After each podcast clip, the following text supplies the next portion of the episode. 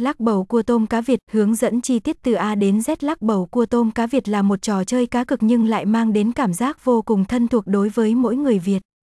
Cùng nhà cái BK8 tìm hiểu chi tiết về trò chơi này nhé. Bầu cua tôm cá Việt là gì? Bầu cua tôm cá Việt là một trò chơi cá cực dân gian của người dân Việt Nam. Đặc biệt thông dụng nhất ở khu vực phía Nam. Thông thường mọi người hay nhắc đến trò chơi này qua những tên gọi tắt như bầu cua, lắc bầu cua hoặc đánh bầu cua. Đây là một trò chơi may rủi nên được xem như thú vui để thử vận may của mọi người những dịp lễ Tết.